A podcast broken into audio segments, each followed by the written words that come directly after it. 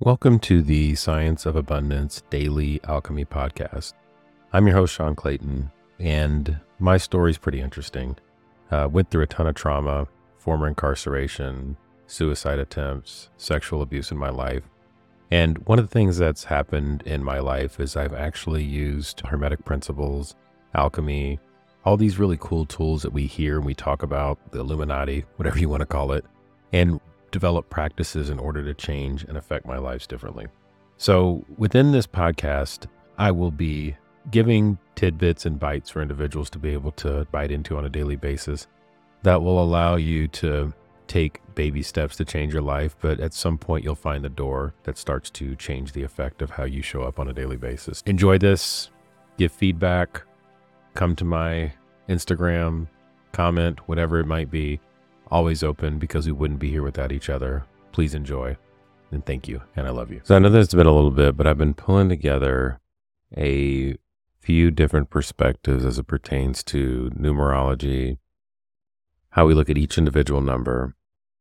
And within these next 9 episodes that we're going to go through, and these will go significantly faster than what we've done before, is there's a deeper understanding around the code that we see when we open our eyes, and the way that it lays out into the communication that it gives back to us and what we witness. So what I mean by that is that every word, every letter, everything has a code tied to it. Now, if you look at the alphabet, it goes in a sequential order, right? If you look around your house, there's a certain number of things that you have in any given spot. I was in a show the other day, or at a show, not in a show, and you could see the figurations or the configurations of the different groups of individuals moving and how many people there were. Either there's 1, 2, 3, 4, 5, 6, that all means a very specific thing.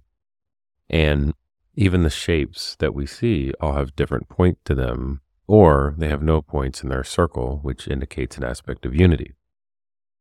So with that understanding somewhat, because I know you've only explained it in about the first 90 seconds of this, what we have to see is that the way that the numbers work in our lives is they have a dimensional alignment, and there's a lot of charts out there that kind of talk about this. They have a significance within that dimensional alignment that gives you a very specific perspective of where you are and what you're witnessing. Now, the most unique thing about that is it is your witnessing, right? It is only yours. And you and I could be in the same room looking at the same things and have a completely different message for each of us based on what it is that we are witnessing, because of how we see it. There are people that are colorblind that won't see the same colors as another person. There are individuals that will look across a situation or across a room, and or they'll be in like a conference, let's say, for instance, and they'll meet 500 people. And of those 500 people, there might be 2,000. They might only meet 500, but person one and person two will meet two totally different sets of individuals. And you have to think that if they both came there with the same intention, on the same plane, having the same experience, why wouldn't they meet all the same people? Because they're not having the same experience, because they're not the same person. You know, I was watching a show the other day, and it talked about the process of reading a book. And in that book, the book never changes, but the person does change. So the book will always change based on the perspective of the person, right? So with that said, as we go a little deeper into the process of numerology, what I'll do is I'll baseline immediately where we're going to talk about dimensions and how these things work, what the numbers actually mean. There's only 9 essential numbers, and there's a 0 that starts it all out. And we'll talk about the 0 before we go into the 1. You can go infinitely wide and have 1, 2, 3, 4, 5, and then have 11 and 21 and 33, and you keep going through that.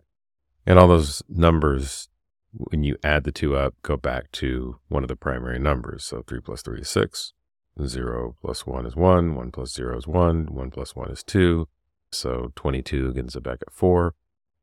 And the cool thing about this is that there are only a few numbers that get you back to the process of unity, which is a number one, right?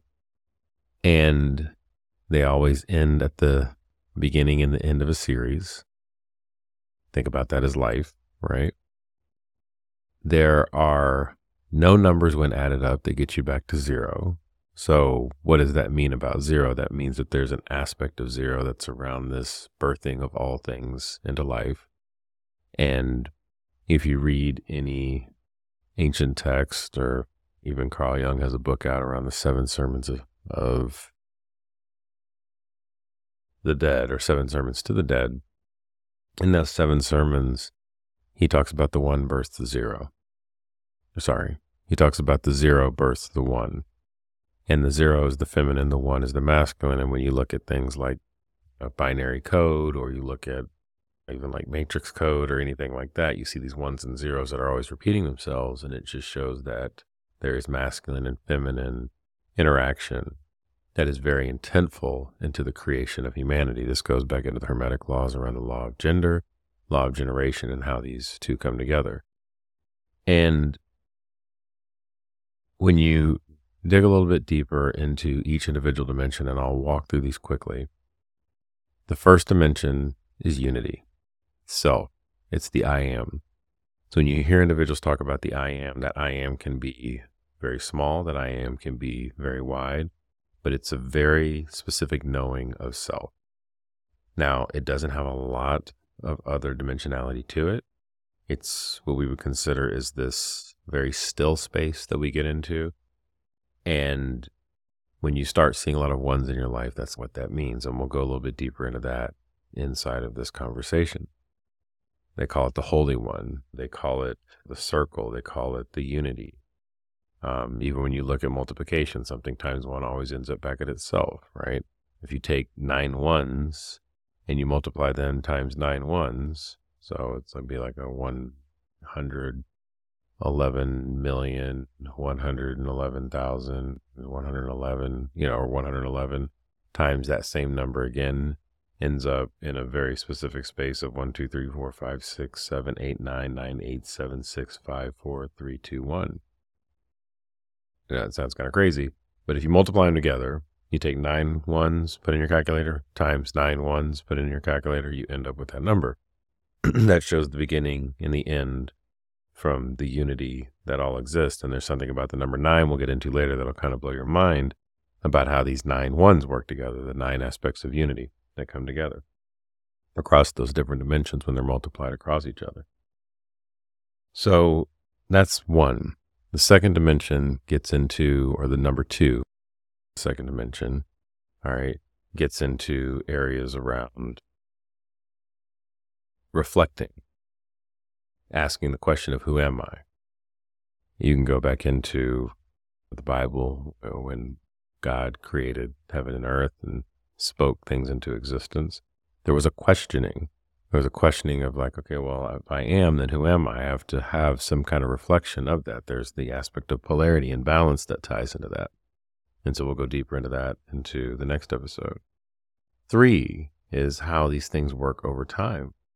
And so 3 is generally the time dimension. We live in the third dimension. We live in this dimension where we are reflecting some aspect of the experience of the questioning of what we are over time. And so when you start seeing 3 show up in your life, there's something that is very defined by an aspect of time that you're existing within. There is an opportunity for you to go deeper within the understanding around the Trinity and who you are in this. So now your experience starts to come out from the duality of how that needs to translate over time.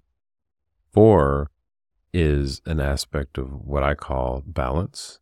And when we're out of balance, and this is where space lives, so this is now we have time, and then in order to actually experience time in a physical form, there's space that you have to get into.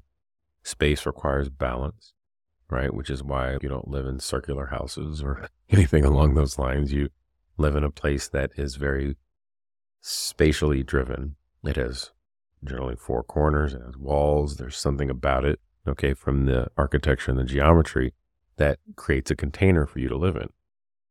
And in that space that we perceive, there is a lot of depth as it relates to what I would say when things are out of balance, you start to experience the different aspects of polarity between time and space. The questioning of it is nothing wrong with it. You can have a thought, you can question anything, and it lives on this linear timeline is what I call it, is linear line. There's duality now, there's polarity. It's like, okay, well now when I experience that, now I have to experience all versions of that. And then you give me infinite aspects of time because I can't do it all at once based on the way that our human mind works, right? Our human mind has not developed the capacity. It doesn't say that it won't, but hasn't developed the capacity to be able to just like see everything all at once. And then you have to say, okay, well, I have to experience in space. So I have to have some kind of visceral experience of what that looks like. And then I have to catalog that somewhere so that I hopefully don't do it again within my soul, which is why it's so important for us to go through the process of learning, but not always learning about the trauma, sometimes learning about the pleasure, learning about other aspects of things. But the learning gives us space to actually witness what polarity looks like and duality looks like. So you kind of see like, well, I know who I am, but then I really don't, because I question it, right? Because I got this thing around separation and me with across another, and that's your second dimension. So you go from the I am to the who am I to when I got to go through time to go through this because my mind doesn't even work conceptually to be able to grasp this kind of knowledge all at one time. And then I have to give some space to experience within. So I have to have, you know, all of the beautiful things happen, the blissful experiences. I have to have the hellacious experiences. I have to, like in my case, end up in federal prison, try to take my life, be married a couple times, go through that hell, you know, do all this crazy stuff that ends up kind of like pulling me all over the place. So I can have all these infinite experiences. And it's like, wow, you've done a lot in your life and you're only this age or 44 years old, but you kind of edge through that really rapidly to the point to where you go back to say, okay, well, now I know who I am. And that's that self-love aspect of things. And that moves you into, once you can overcome all of those fourth dimensional, what I call the demons really live there, because that's where shadows start to exist in the fourth dimension or in the number four. It doesn't mean that number four is bad by any means. It just means that that's a really process to overcome. The fourth dimension is a bridge to the fifth dimension. So it's the space between time and constant love. So your fifth dimensional aspect of self is seeing things. And the number five is where you're seeing things all as love. You're increasing the vibration of everything in your life. You're moving into everlasting reverence and gratitude. And that's a beautiful number to live in. Now, the thing is that nobody on this earth can constantly live in that state. You are going to have challenges. And it's our quest in life as we start to live in that fifth dimension to go from the fifth and go back to the third and help move individuals into the fifth and help them overcome, which is the fourth dimension, all of these shadows living out of balance so that they can actually step into their higher ascended self.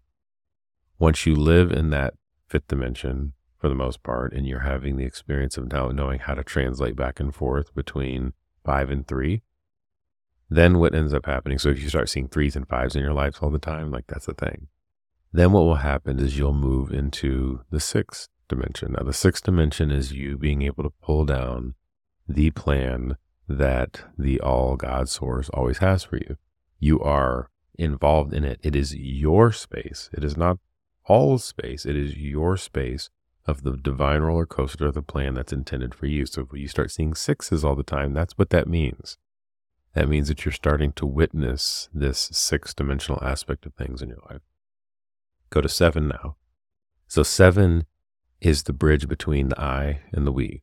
So seven is now I am taking a step to bridge from I to we, and you are moving from being a disciple to being a teacher, to being somebody that actually helps individuals walk through those doors, because you understand all of the seven laws and the value of the number seven and how they actually work in concert to be able to educate and influence not only yourself, but in the stillness of yourself, the actual world around you. And that's when you start to then witness the eights in your life. And eights are around infinite expansion. Eights are around seeing the we in all things. So as you start to go through this rapid ascension process within yourself, you'll start to see the eights, and that's like this awesome process of seeing infinite expansion and abundance. So then you move into 9, and 9 is really about completion. 9 is about completing the we.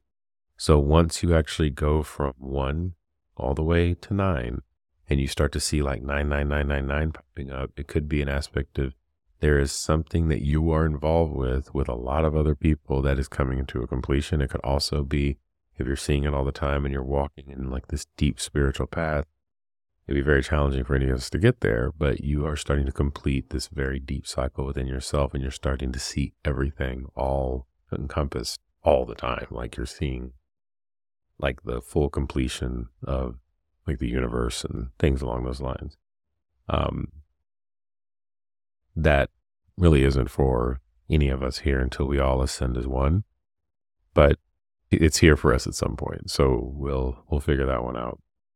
I have a hunch that it can happen very rapidly, but it is a deep, deep state of surrender and receivership that we must and will get into. But what you'll find is in a lot of sacred geometry and ancient texts, and even if you start to like really count things of how they're positioned, you'll start seeing 9s like everywhere, because there was something that a lot of these deep, what I guess you call masters or individuals that were into the occultism and teaching this knew about these 9s. And even if you go into the alphabet and then you find letters that add up to 9, there's something within the sequence of those letters of how they're actually placed that are very important to pay attention to. So always know like where your 9s live, what they look like, because there is an aspect of holistic completion within the we space that is for the benefit of the all. So that's a good 16 minutes on numbers right there. But what I'll do is I'll go deeper into the number 1 really quickly. So when you start seeing the 1 show up in your life, and you're seeing this number over and over again, there's a couple of things that you would want to consider, or that we should consider. First is that the 1 is a masculine number. It's not a man's number. It's a masculine energy number. So when you're starting to see that, that means that there's a process of integration. And I have a deal on my Instagram about what embodied masculine means. When you're seeing it show up over and over again, there is something very specific about that embodied masculine aspect of yourself, about being an integrity, an integration, around the strength that you carry, around the compassion that you walk with, around being wise and also listening at the same point. This is really going to be critical as we start to work within understanding ourselves. Stillness is very important as well. So I'll make sure that I link that post into this description so that you can go deeper into it and understand what those aspects of the embodied masculine mean. Embodied feminine is if you start seeing a lot of 0s show up, that's what that is. It's about receivership and surrender and intuition. And we'll do at the end of this, we'll do one on 0s to where we go into that a little bit more and what those mean. So if you start seeing like 1 and 1 show up, now you actually have the witnessing of self. And you also are having it show up twice, which means that there is an opportunity for you to move into duality, right? And you would add that 1 and 1 up, and you would end up back at 2, which now starts to talk about the duality aspect of things. But what it means is that there's a process that you have to go within in order to figure that out around the duality. So you want to find the duality within, not the duality outside. If you start seeing 3 show up, now it's looking at the individuation of self, or the holy self of which you are, but how you experience that through time. So now the thing would not get trapped up around worldly aspects of time, not get trapped up about losing yourself in the reflection of the things outside of you. And so that's where that number 1 starts to then work itself through this opportunity to really sink in around seeing the 3 1s show up. And there's a message for you in each one of those, and you have to kind of go deeper into understanding it, because then when you add the one and one and one up, you get back to three, which is a time-bound understanding of self. And traditionally, when this would actually happen to individuals, there's a lot of what you would call the Holy Trinity, the Father, Son, and the Holy Spirit that shows up. There's a lot, if you even look at how the Illuminati symbol works around like Hermetic principles and whatnot, there is your thoughts, the correspondence and vibration and energy, which kind of goes right back into the Father, Son, and the Holy Spirit as well. And being able to get within yourself to be able to find the meaning of what takes place for that. And you have to find the stillness and the wholeness within yourself when you see it. And it really is a remembrance of, it's the start of a journey. It's also the completion and the wholeness of your specific journey. It has feelings in it, but the feelings are a little bit later stage, because they come through like your 3s, your 4s, and your 5s. But it's what I would say when you start seeing it, it's the process of going within, it's the process of being still, it's the process of meditation. It's a very calm, serene space that you would go into. It's where I would say that, like a Vipassana retreat, where you go silent and you just get into the nothing, you get into the void. Dr. Joe Dispenza talks about this a little bit. These are your ones. This is how that shows up for you. And there is a lot of simplicity in it. It doesn't become complicated. It's not about you questioning your life. It's about you just knowing. And that knowing, that wholeness, that worthiness sits within that space. So when you're seeing that, there's no good or bad. It's a really beautiful sign. It's also a sign that the universe or yourself or your higher self is screaming at you to say, hey, get outside of the world. So sometimes you'll see things show up like a 2-1-1, right? Or a 2-1-1-2, or you're starting to see these numbers like pop up left and right. So the 2 is like, hey, you've been seeing the world. That's the first thing you're seeing right now. The 2 is I am seeing the world in an aspect of duality and polarity. The 1, it means that I need to actually go within. The 1 again means I need to really go within. And the 2 means make sure you stay within that container, because the outside world is going to look to trap you within this aspect of duality. So you can see, like, if you start seeing stuff like that pop up, it's like, oh, okay, well, this is a message for me. What do I need to actually do at this point? Because there are no accidents. Like, the words that are showing up literally in front of me on my computer screen right now, or in the books that I have open, or this bare brick thing that I've got in the corner, or a random little pamphlet that I have, they all are very specifically there to give me a message. So just as you're going through this journey, it could be enough to, you think you would drive you mad, but it really doesn't once you zoom out on it enough. And don't get lost in it, because then you start to not do anything else in your life, but just pay attention to it. And you'll see these angel numbers pop up. You'll be able to start getting signs and symbols and recognition on what the correspondence of that means and how you can translate it to the rest of your life.